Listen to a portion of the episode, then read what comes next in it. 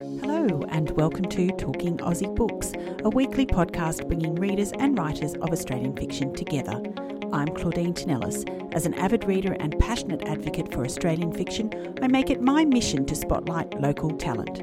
So if you're looking for your next read or simply want to learn more about the Australian literary scene, this podcast is for you. Grab yourself a cuppa, sit back, and relax. It doesn't escape my attention, listeners, that I am indeed very fortunate to have the opportunity to receive and read so many wonderful Australian fiction titles each month. Titles that I believe uncover the themes and issues that continue to reflect who we are as Australians, the way we live, and the issues and concerns that occupy our minds. Concerns not only for our immediate circle of friends and families, but wider society. And Joanna Buckley's debut novel has most certainly done that in spades.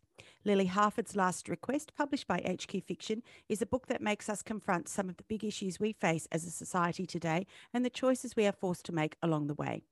A thought provoking, moving, and brave novel that I absolutely loved, and I know you will too. And so it is with such pleasure that I welcome Joanna to the podcast this morning. Hi, Joanna. Hi, Claudine, and thank you for such a lovely introduction. My absolute pleasure. And I wanted to say congratulations once more on this beautiful book. How are you feeling now that it's found its way onto bookshelves around the country? Uh, look, so many emotions. Delighted, I'm still in um, shock, you know, keep pinching myself, just absolutely enjoying the ride and feeling very grateful that I did get published. And yes, just it's just an incredible, as I'm sure any debut author you've interviewed would say exactly the same thing. Um, it's just quite a wild ride and just really surreal. Yeah, I can only imagine. Joanna, I understand that this book was born out of some deeply personal experiences. And I wanted to ask you if you would mind giving us some insight into those experiences and what made you decide to write this book. Yes, it is based on uh, you know a family experience. When I was a teenager, my beautiful, beautiful grandfather Harry, um, and I dedicate the book to, to Harry and, and my father Noel. Um, he had led a wonderful life. He'd been married for 65 years to my grandmother Doris, and he started to lose his memory though in his late 80s. And as a teenager, I think that didn't particularly resonate much with me. You know, at that age, you're still you're getting on with your life. You're fairly inner focused, I guess. But there was a very confronting incident where I went to visit Grandpa in a nursing home that he had to go into because Granny couldn't, you know, continue to look after him. And there was my intelligent, wonderful, kind, gentle grandfather sitting in an armchair in this nursing home, and his his wrists were strapped to the um, arms of this chair. And that was really traumatizing. And it was apparently because he got to the point where, you know, he would walk out of the nursing home and try and hail a taxi back to their house up in the Dandenongs. You know, he had no idea what was going on. But it was a very, very sad scene. And from that day, my father and, and grandpa then took another few years before dementia actually killed him. So the whole thing was very unpleasant. And my father, so his son, always said after that, I don't want to go the way of my father. If that ever happens to me, give me a pill. And it was sort of almost said um, over the decades almost not as a joke, but you know, he would say it lightheartedly. But obviously, there was a determination behind that. And Dad actually joined. Uh, it was it's now called Dying with Dignity, but back then it was called the Voluntary Euthanasia Society. And it was very clear to all of us that if Dad went the way of, of our grandfather, he, he was serious. He didn't. He he wanted to be able to check out. And then in his late 80s, you know, around the same age, Dad started to lose his memory. And, you know, he was a very practical, optimistic, strong man. And he went into a nursing home also. He didn't want to be a burden to the family, no matter, you know, what we said. But as his memory got worse and worse um, leading up to that, he got more and more miserable and really started to say to us, look, I'm serious about wanting to go. And look, he was 91. He'd been in the nursing home for, I think it was only about six or seven weeks. And he actually got pneumonia and passed away from that. But it, it, was a very confronting time leading up to that because he was asking, I'm the youngest of five kids, and he was asking all of us, you know, can you help me?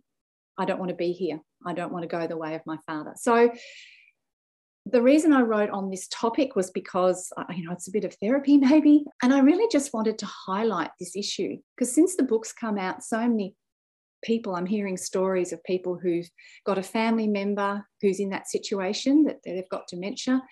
Um, but the even though there've been changes in legislation around Australia, they don't cover that.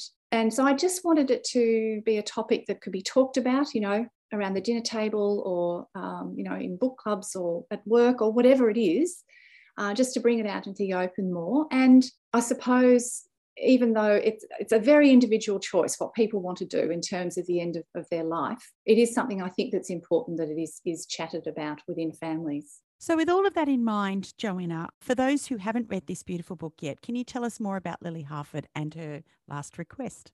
Sure.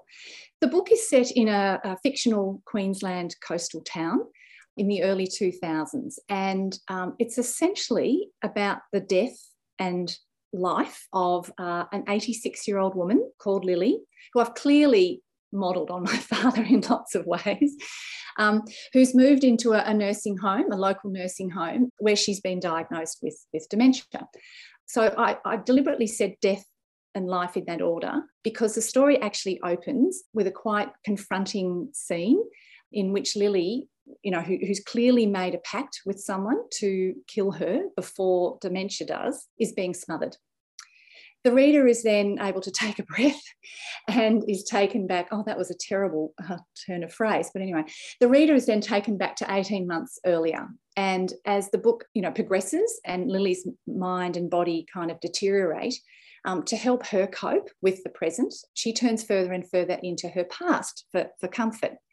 And through these flashbacks, the layers of time kind of peeled back and the reader can see those younger versions of, of Lily and that you know that are still inside her and, and the key moments in her life that have shaped her to be the woman she is, which is strong and independent, and who now wants to equally take control of her death. The book actually also weaves it weaves the story of Lily and two other characters though. So there's Lily, and then there's her middle-aged daughter Pauline, and a younger aged care nurse called Donna. So, you know, whilst it's scaffolded on that theme of assisted dying, the story is also very much about the kind of timeless challenges and, and roles and inner lives of women and deals with topics from sexism to ageism to motherhood and that that juggling act and relationships in their various forms. Going back to the opening of this book now, that was quite a confronting scene one that really takes you directly into the story, which is just every writer's meant to be doing and a writer's dream in terms of, of how that scene played out. But was that always the way you envisaged opening this novel? Yes, I that was probably that was probably a scene that had the least changes over time. And, and you know, being my first book, Claudine, there were lots of drafts. it was a three month, uh, three month, I wish. It was a three year project, the writing of this book. So, but when I think back, that's a really interesting question of yours. I would say that opening scene had the least number of edits in it. Mm. Yeah, that's fascinating to me.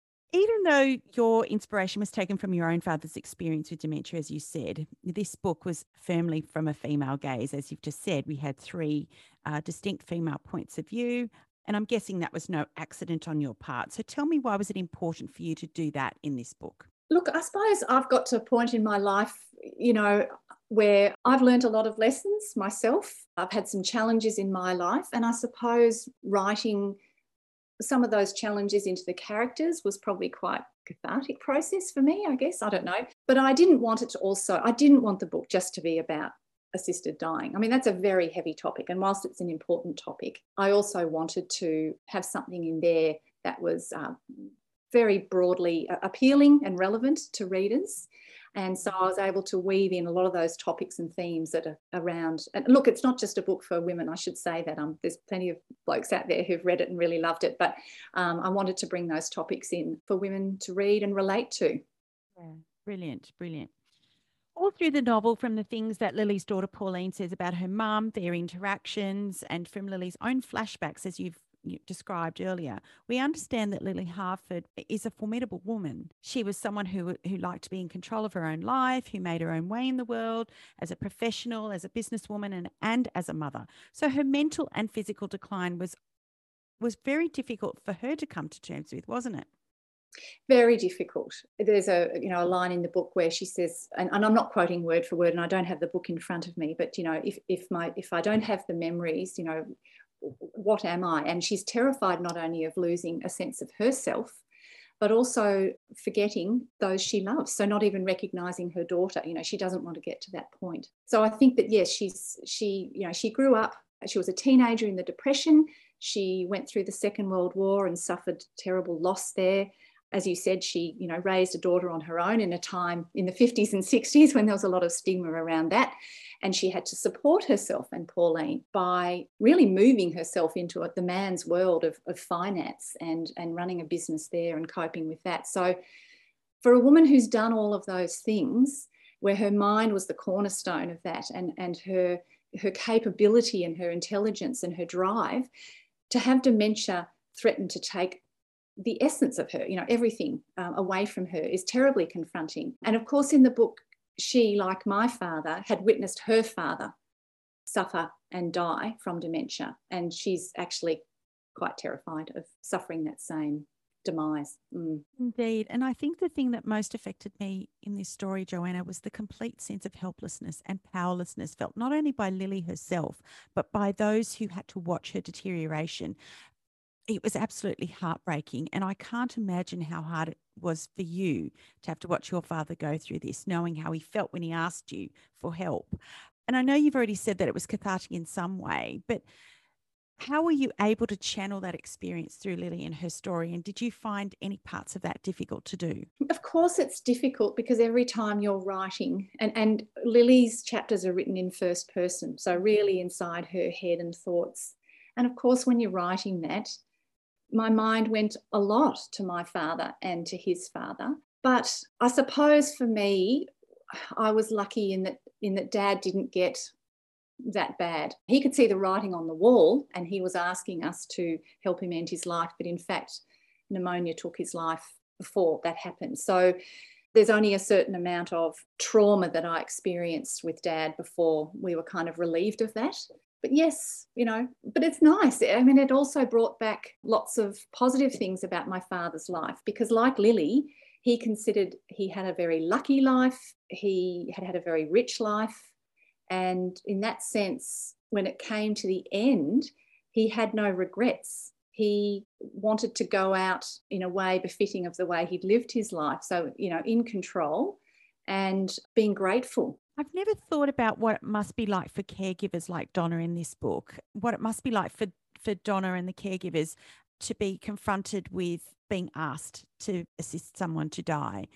And I wanted to ask you, did you have any notion of the stats on how often healthcare practitioners or healthcare providers might be confronted with such a request? Look, I don't have stats. I, I you hear things, people who work, particularly yeah, doctors and, and nurses, um, are asked that. And I think often there's a very fine line. I mean, you know, my father, for example, he was taken to hospital with pneumonia and he was making it very clear don't treat me. And it, but it could have gone either way. You know, the doctors in emergency there could have made the decision to give him antibiotics, but they could see what was going on and they gave him morphine instead.